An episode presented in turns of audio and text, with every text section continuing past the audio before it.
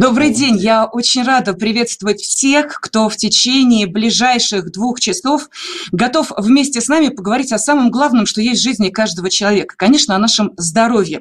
И я, ведущая радиостанции «Комсомольская правда», с удовольствием приветствую всех, кто присоединится к этой дискуссии. Сегодня я буду модератором «Деловой пятницы». Это мероприятие, которое проходит в формате жарких обсуждений, громких споров. Мы э, приглашаем и профессиональные сообщества, и, э, конечно же, нам интересно ваше мнение. Но сегодня, именно сегодня, впервые наша встреча будет проходить в формате онлайн-дискуссии. Но нет смысла говорить о том, что, конечно, мы живем с вами в особое время, в новых реалиях, которые диктует пандемия коронавируса. В России не осталось, к сожалению, ни одного региона, который не затронул бы эта напасть.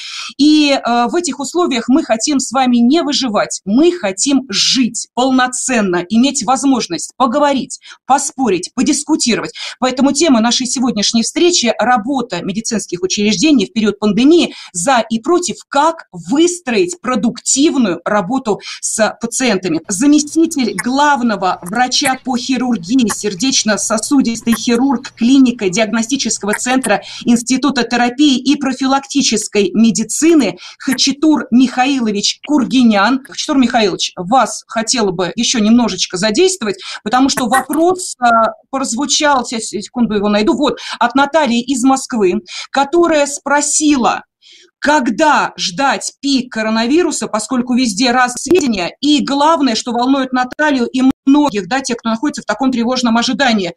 Пик – это что? И что будет дальше? Хачатур Михайлович. Ну, а, как сказал господин президент, у нас в стране стали все вирусологами и биологами, да, микробиологами. А, но, исходя из последнего заявления а, вице-мэра столицы, да, пик эпидемии ожидается через 2-3 недели, исходя из их данных. И я думаю, что в семье, так как у них объединенная информация по всем клиникам, да, и по общей заболеваемости в стране. Ну, на самом деле, я думаю, что так и будет. Это будет, скорее всего, первые числа мая. Вот на эту дату придется пик эпидемии. Пик эпидемии – это, ну, задали вопрос, что это такое? Да, это максимальное количество зараженных, когда выявляется, да, в течение некоторого времени. А, Хачатур Михайлович Кургинян, заместитель главного врача по хирургии, сердечно-сосудистый хирург. И, а, Хачатур Михайлович, судя по всему, у вас сейчас была какая-то реплика, которая касалась телемедицины, или вы хотели поговорить о ситуации в целом, уже с точки зрения врачей, которые оказались на передовой? Хачатур Михайлович, пожалуйста. Мы вас не слышим сейчас, прошу прощения, не слышим не слышим. Тогда а, тот же самый вопрос я задаю а, Павлу Эктову. Павел Валентинович, а, вам слово, потому что а, по поводу телемедицины вот эти разговоры, которые сейчас у нас возникли во время нашей дискуссии, требуют определенных комментариев людей, которые сталкиваются с этими реальными ситуациями. Как вы считаете, телемедицина в данном случае – это решение проблемы? Павел Валентинович? А, да, Елена, э, значит, ну, э, я более критично отношусь к телемедицине, ну, потому что дело в том, что, во-первых, надо определиться, что такое телемедицина, вот, э, потому что, скажем, например, Станислав Сергеевич сейчас, по сути своей, когда он сказал о том, что персонал заражается э, и, соответственно, численность его уменьшается, а количество пациентов, наоборот, растет, по сути своей он завуалированно обвинил персонал в том, что медицинский, нежно о какой стране идет речь, в том, что они не знают э, правила асептики и антисептики. То есть они не знают меры предосторожности, а это абсолютно профессиональная вещь, которую изучают во всех институтах всего мира на этом курсе. Вот. А, и, соответственно, речь идет о чем? Либо персонал знает, как соблюдать асептику антисептику, либо, соответственно, у них нет возможности соблюдать эти вещи. Вот. Значит, к телемедицине это никакого отношения не имеет. Значит, э, дело в том, что Э, все-таки телемедицина – это медицинская практика, которая обеспечивается дистанционным способом. Э, вот, собственно, идет о чем речь, когда мы говорим о телемедицине. Потому что, скажем, например, прозвучал термин профилактическая телемедицина. А, собственно, о чем это? Понимаете? Вот. То есть любой термин должен чем-то наполняться. Точно так же, как, скажем, например, мой вопрос по поводу, я хотел услышать, скажем, например, процент, то есть количество э, заболевших в процентах в популяции. Просто цифра. Мы э, эту цифру не имеем. Там 5%, 4%, 10%. Вот. Но мы этого... И отсюда, вот от этого хаоса, в том числе терминологического, мы имеем а, огромное количество проблем, которые в том числе индуцируют а, коллективный психоз, который, в свою очередь, мешает разбираться профессионально с той ситуацией, которая есть. Или, скажем, например, опять же вопрос, а, экстренная помощь, срочная помощь или плановая помощь. Вот. Потому что в медицине, по сути своей, есть экстренная помощь, срочная помощь и плановая помощь. Нету неотложной Павел, помощи. Это...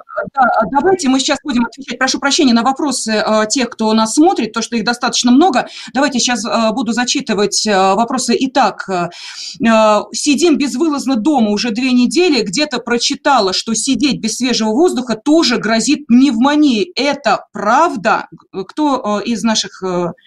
Спикеров готов ответить. Ну, пожалуйста, да. Э, я вижу, что э, сейчас, э, как всегда, на передовой Григорий Владимирович Климов. Григорий Владимирович, вы подняли руку.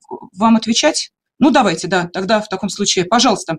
Да, смотрите, пневмония – это инфекционное заболевание, смертность от которой да, гораздо выше количество людей, которые умирают от пневмонии, обычных инфекционных, вызванных там, пневмококками, стафилококками и другими возбудителями – том числе там, вирусами гриппа, микоплазмами, хламидиями, она гораздо больше, чем от коронавируса. Людей просто реально умирает, умирала и будет умирать. Вот. И группы риска по пневмонии приблизительно те же. Но, повторяю, это инфекционное заболевание. Если вы не контактируете с источником инфекции, первое, и у вас нет каких-то проблем очень серьезных с иммунитетом, быстро возникших, например, как при переохлаждении, да, что вы там замерзли и вы охладились, или у вас почему-то упал иммунитет, вы, например, находитесь на терапии препаратами, снижающими иммунитет, да, вот, то пневмонии у вас не возникнет. Поэтому не волнуйтесь.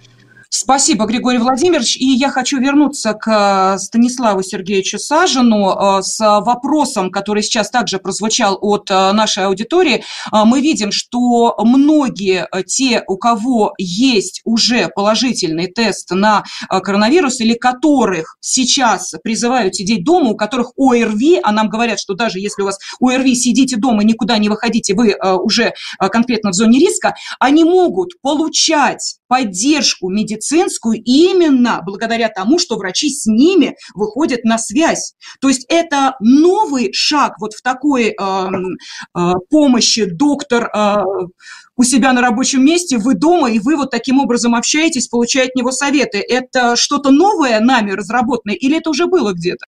А, в России до 22 марта телемедицина по всей стране была, по сути, запрещена, и до сих пор по всей стране она незаконна. А, нельзя консультировать пациента, который еще врача не видел вживую, нельзя ставить диагноз. А, но в Москве а, приказом Департамента здравоохранения от 22 марта, то есть прошло буквально почти месяц, можно дистанционно консультировать пациента с уже поставленным диагнозом коронавирус. Соответственно, в Москве, да, врачи могут так делать, это законно. Но уже в московской области это становится незаконным. Угу. Вопрос э, от Степана. Э, он э, задает вопрос вам, Станислав Сергеевич. На вашей платформе общаются врачи. Что они говорят о COVID-19? Разнятся ли мнения врачей, врачей платформы с официальными прогнозами о продолжительности пандемии конкретно у нас здесь, в России? Станислав Сергеевич. Да, спасибо за вопрос. А, ну вот мой коллега, главный врач э, стоматологической клиники, я, я, я так понимаю, считает, что в России эпидемии нет. Могу сказать, что с ним согласны 2% врачей России. 98% врачей России считают, что в России эпидемия есть и ситуация тяжелая. Ну, давайте тогда Павла Валентиновича а, сейчас присоединим к этой дискуссии, поскольку вы обращались к нему напрямую. И, а, Павел Валентинович, вот, пожалуйста, давайте ответьте на реплику Станислава Сергеевича о том, что недооценивать того, что происходит, ну, как-то, честно говоря, не очень правильно. Пожалуйста, Павел Валентинович есть она или нет, вот, потому что для того, чтобы оценить, э, надо понять, какова цифра. А дело в том, что никто не может мне а, ответить. То есть я готов признать наличие эпидемии. Скажите мне, пожалуйста, значит, процент а, выявленных пациентов с коронавирусом, с положительным тестом, это одна цифра должна быть. И вторая цифра – это развернутая клиническая картина. А, когда мы говорим о том, что речь идет а, о заболевании э, с потенцированным коронавирусом, вот, или все-таки является носительством. Так сказать, и эти цифры либо они могут совпадать, либо они должны разниться, понимаете? Ну, скажем, например, вот если э, обратиться к Хачатуру э, Михаиловичу, вот, то он, как сосудистый хирург, прекрасно знает, что сахарный диабет является фоновым заболеванием для целого ряда проблем с сосудами. Но, тем не менее, речь-то идет о чем? Что мы лечим сосуды, а не э, сахарный диабет.